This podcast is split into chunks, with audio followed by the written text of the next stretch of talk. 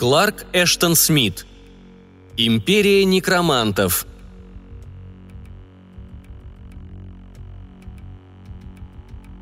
Легенда о Матмуоре и Садосме родится только на последних оборотах Земли, когда веселые сказания ее золотых дней будут давно позабыты.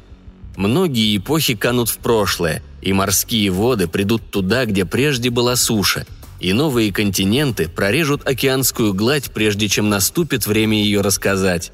И, может быть, в тот день она немного рассеет свежую тоску умирающей расы, неумолимо сходящей в пучину забвения – я поведаю это предание так, как его будут рассказывать на Затике, последнем континенте, под тусклым солнцем и грустными небесами, которые вечерней порой озаряются немыслимо яркими звездами. Глава первая. Матмуор и Садосма были магами-некромантами с темного острова Наат – Однажды они пересекли высохшее море и появились в Тенорате, чтобы и там заниматься своим губительным искусством. Но не слишком преуспели, ибо таинство смерти считалось священным у жителей этой сумрачной страны.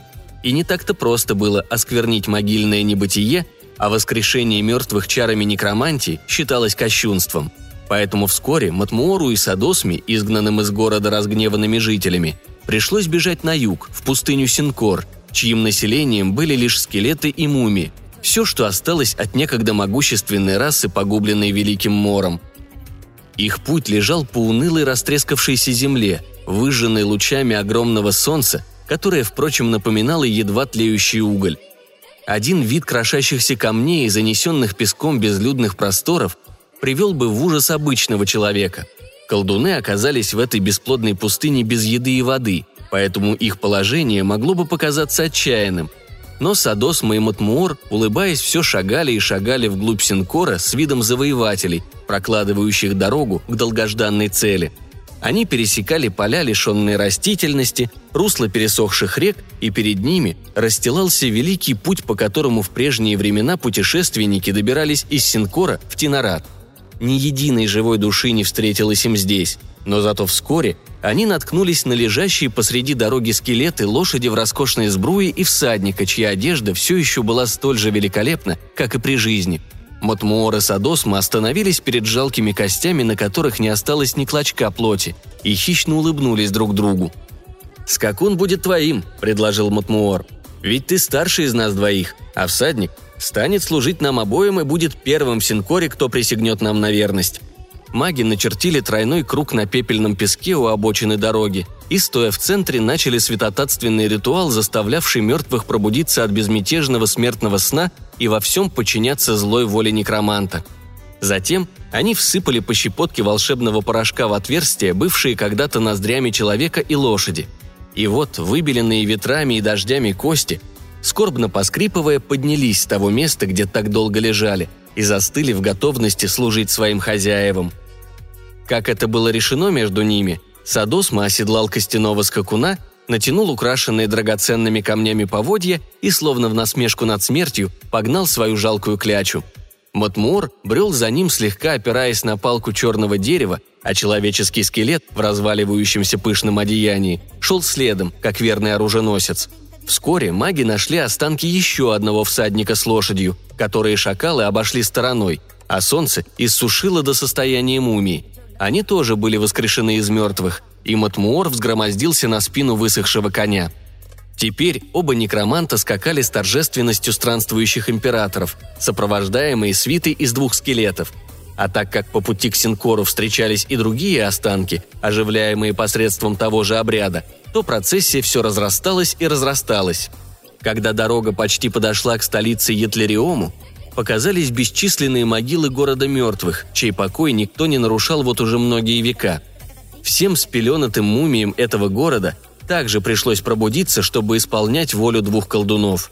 Некоторым было приказано вспахать и засеять пустынные поля, добывать из глубоких колодцев воду. Остальные занялись тем, чем занимались при жизни. Шум и грохот нарушили вековую тишину.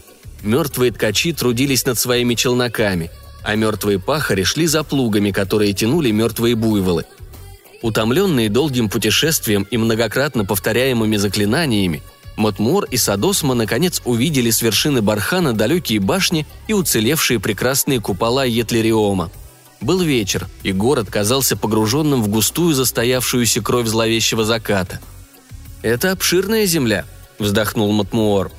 «Мы поделим ее и будем властвовать над всеми мертвецами, лежащими в ней. Завтра же мы взойдем на императорский престол Етлериома». «Да», — согласился Садосма, — ибо никто из живых не сможет противостоять нам здесь, а те, кого мы вызвали из царства мертвых, будут двигаться и дышать только по нашей воле и никогда не восстанут. Так, в кроваво-красных сумерках, которые уже начали становиться пурпурными, некроманты в сопровождении своей внушающей ужас свиты вошли в Етлериом. Они прошествовали мимо многих величественных дворцов и расположились в том из них, откуда на протяжении двух тысяч лет Императоры династии Нимботов правили Синкором. Своим хитрым колдовством маги разожгли в пыльных залах давно погасшие светильники из оникса и поужинали королевскими яствами, сотворенными тем же способом. Бесплотные руки слуг наливали древние имперские вина в кубки из лунного камня, и два колдуна пировали и веселились с фантасмагорической пышностью, отложив на следующий день воскрешение всех, кто спал вечным сном в земле Етлериома – Утром они поднялись, когда темно-малиновый рассвет еще только занимался над городом, ибо сделать предстояло многое. Они сновали по забытой столице, творя заклинания над непогребенными телами тех, кто умер в последний год Великого Мора. Покончив с этой работой, маги перешли к другому некрополю, располагавшемуся за пределами Етлериома, где в огромных мавзолеях покоились императоры и знать Синкора. Некроманты приказали беспрекословным рабам-скелетам проломить запечатанные двери склепов, а потом своими страшными деспотическими заклятиями вызвали мумии императоров, не пощадив даже старейшего из династии. Те равнодушно вышли к ним с безжалостными глазами в роскошных саванах, расшитых сверкающими, словно огни, драгоценными камнями. После этого настала очередь вдохнуть подобие жизни в многочисленные поколения придворных и сановников. Мертвые императоры и императрицы Синкора – с высохшими мрачными и высокомерными лицами торжественно выразили свою покорность Матмуору и Садосми. И словно караван пленников последовали за ними по всем улицам Етлериома. Затем некроманты установили в просторном тронном зале дворца высокий двойной трон, на котором когда-то восседали законные правители с супругами. Трон окружили императоры в пышных погребальных одеждах. Мумия Гейстайона, первого императора династии Нимботов, правившего в полулегендарные времена, движением иссохшей руки облекла обоих магов верховной властью. После этого все потомки Гастайона, заполнившие зал, невыразительными точно эхо-голосами провозгласили владычество Мутмуора и Садосмы. Так отверженные некроманты приобрели империю и подданных в безлюдной и бесплодной земле, куда жители Тенората изгнали их на верную гибель. Они стали жесточайшими деспотами, беспредельно властвуя над всеми мертвыми Синкора. Все бесплотные прислужники из отдаленных уголков царства должны были платить дань. Тронутые тлением трупы сновали взад-вперед по поручениям колдунов. Высокие мумии, издающие запах бальзамических смол, выносили из своих неистощимых склепов груды потемневшего золота и покрытых пылью времен драгоценностей и складывали пред жадными очами новых правителей – Мертвые садовники украшали дворцовые сады давно увядшими цветами. Выбеленные ветрами скелеты гнули спины в копьях или воздвигали великолепные фантастические башни в честь угасающего солнца. Гордые принцы былых времен подносили некромантам кубки, а златокудрые императрицы услаждали их слух игрой на лютнях, перебирая струны точеными руками.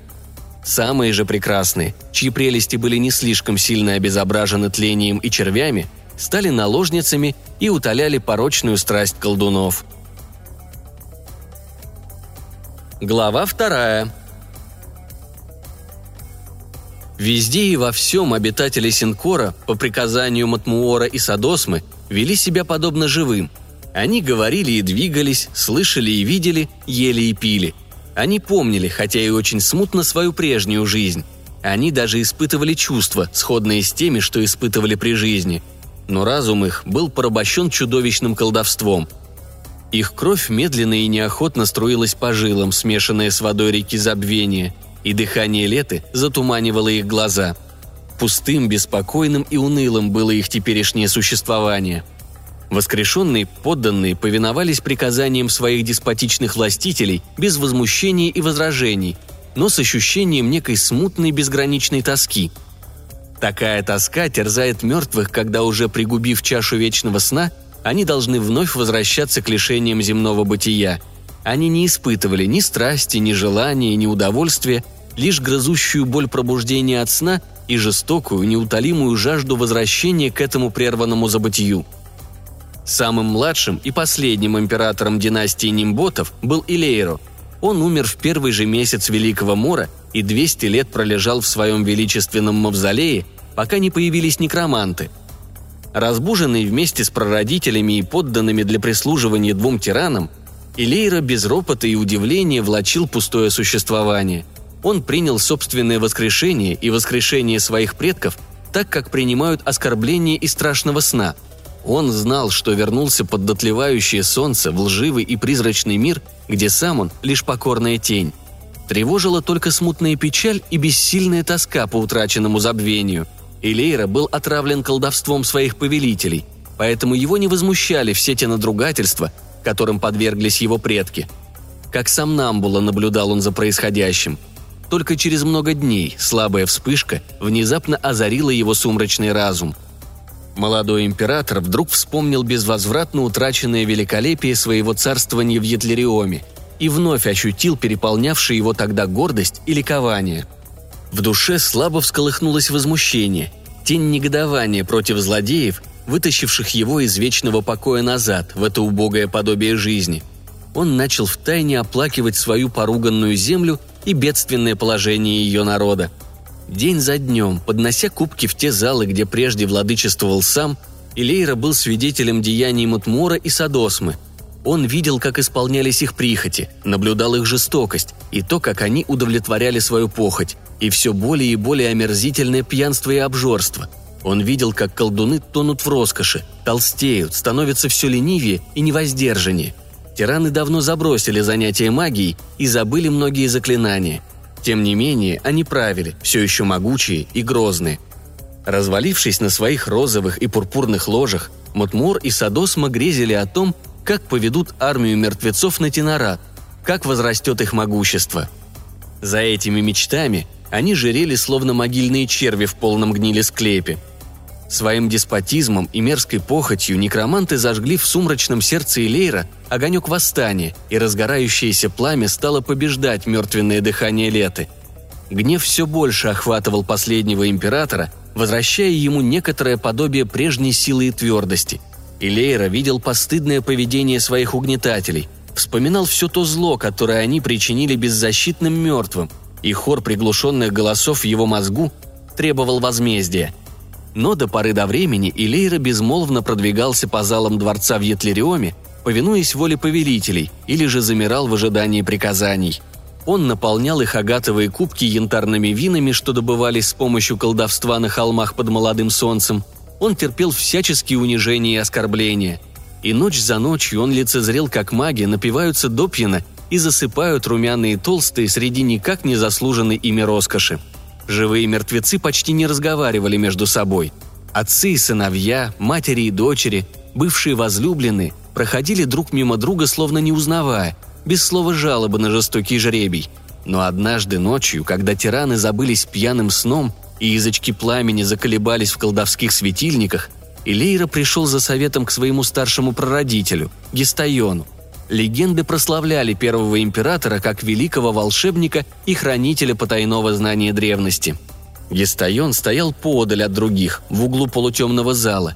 Коричневый и высохший в своей жалкой одежде мумии, его безжизненные обсидиановые глаза неподвижно глядели в небытие. Он как будто не слышал вопроса Элиера, но через несколько минут вдруг заговорил сухим шелестящим шепотом. «Я слишком стар», а гробовой сон был таким долгим, что заставил забыть очень многое. Но, возможно, заглянув назад, в пустоту смерти, я смогу вернуть хотя бы часть былой мудрости, и мы вместе найдем способ спастись. И Гистайон начал перебирать обрывки воспоминаний. Так мудрец пытается найти крупицу драгоценного знания в книгах, давно изъеденных книжным червем и уже сгнивших в своих переплетах. Наконец он произнес «Тысячу веков назад я был могущественным волшебником, и очень многое было мне ведомо, в том числе заклятие некромантии. Хотя я и не использовал их, считая воскрешение мертвых отвратительным. Возможно, среди моих знаний найдется что-нибудь, что поможет нам сейчас. Я вспоминаю смутное, неясное пророчество, сделанное в те давние годы, когда был заложен Етлерион и родилась империя Синкора. Пророчество гласило, что беда страшнее смерти постигнет империю в далеком будущем. Но первый и последний из нимботов, объединив свои силы, найдут способ освободиться и победить злой рок. Предсказание ничего не говорило о том, какая это будет беда, однако упоминало, что два императора смогут преодолеть ее, разбив древнее глиняное изваяние, охраняющее самый нижний склеп под императорским дворцом в Етлериоме. Выслушав это пророчество из поблекших уст своего предка, Илейра некоторое время размышлял. «Сейчас мне вспомнился один день моей ранней юности, когда я беспечно бродил по незанятым склепам дворца и добрался до самого последнего. Наконец заговорил Илиера. Там стояло грубо слепленное глиняное изваяние, чей облик показался мне странным. Ничего не зная об этом пророчестве, я с разочарованием развернулся и ушел так же беззаботно, как и пришел.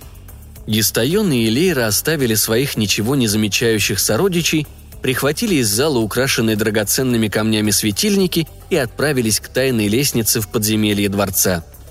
Долго пробирались они словно тени по лабиринту ночных коридоров и, наконец, вышли к самому нижнему склепу. Предсказание оправдалось. В клубах паутины и черной пыли незапамятных времен императоры обнаружили глиняную статую с грубыми чертами одного из забытых земных башков. Илейра разбил изваяние камнем и извлек огромный меч благородной стали, тяжелый бронзовый ключ и медные таблички. Надпись, высеченная на блестящих табличках, рассказывала, как избавить Синкор от темного владычества некромантов и вернуть людей в милосердное объятие смерти. Бронзовый ключ отпирал низенькую и узкую дверь в задней стене склепа за разбитым изваянием. Винтовая лестница из темного камня вела вниз, в неисследованные глубины, где, как в гигантской топке, все еще горел угасающий земной огонь. Илейра остался охранять открытую дверь, а Гистайон, иссохшей рукой, взял меч и вернулся в зал, где спали некроманты. Древнее пророчество вело его. Матмур и Садосма распростерлись на розовых и пурпурных ложах и почивали пьяным сном в окружении безропотных бледных мертвецов. Вооруженный открывшимся знанием, Гистайон взмахнул мечом и разом отрубил головы обоим колдунам – Затем, как было указано в табличках, он с сильными ударами четвертовал тела. И некроманты испустили свой нечистый дух, а нежные розы и темный пурпур их постелей стали алыми от крови. Императоры и императрицы стояли безмолвно и равнодушно, едва ли осознавая свое избавление. Тогда древняя мумия Гистайона заговорила слабым шепотом, но не менее властно, чем король, отдающий приказания своим детям – Мертвые зашевелились, точно осенние листья на внезапном ветру, и в толпе пробежал шепот. Весть об освобождении быстро вылетела за пределы дворца, чтобы достичь самых дальних уголков Синкора. Всю ночь и весь последующий кроваво-сумрачный день наводящий ужас поток тянулся по улицам Етлериона. В свете дрожащих факелов и под лучами слабеющего солнца шла нескончаемая армия только тронутых тлением покойников и давно высохших скелетов – это напоминало шествие теней с неподвижными отсутствующими взглядами. Процессия безостановочно двигалась к подземному склепу под дворцом, чтобы пройти сквозь распахнутую дверь, у которой стоял Илейра, а потом спуститься вниз по тысячам ступеней, к локочущей затухающим огнем пучине. Там они во второй раз бросались в объятия смерти, чтобы навсегда исчезнуть в бездонном пламени. Но даже когда все обрели избавление, Гистайон все еще оставался на своем месте – у рассеченных на части тел Мутмуора и Садосмы. Он купался в угасающем свете заката. Здесь, подчиняясь древнему приказу табличек, легендарный император в первый и последний раз испробовал заклинание древней некромантии, которые выучил в годы расцвета своей мудрости. Он произнес проклятие, обрекавшее обезображенные тела на вечную жизнь в смерти. Это была такая же пытка, какой колдуны подвергли народ Синкора. Бледные губы выговорили страшное проклятие, и оживленные головы магов начали бешено вращать свирепыми глазами, а туловища и члены корчатся в запекшейся крови императорских постелей. После этого Гистайон предоставил злосчастных некромантов их судьбе, зная, что все выполнено в точности так, как было предопределено с самого начала. Сам же он, не оборачиваясь, устало побрел сквозь лабиринт окутанных мраком подземелий, чтобы присоединиться к Элейра. Так, в спокойном молчании, более не нуждаясь в словах, первый и последний из императорского рода нимботов прошли через раскрытую дверь нижнего склепа, и Элейра запер ее за собой бронзовым ключом.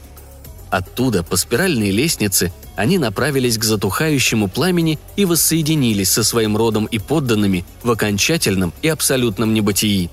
Что же до Матмуора и Садосмы, то люди поговаривают, будто их четвертованные тела до сих пор скитаются в затерянном Ятлериоме. Они не могут найти ни успокоения, ни облегчения и тщетно разыскивают в темном лабиринте дверь, навсегда запертую Илеера –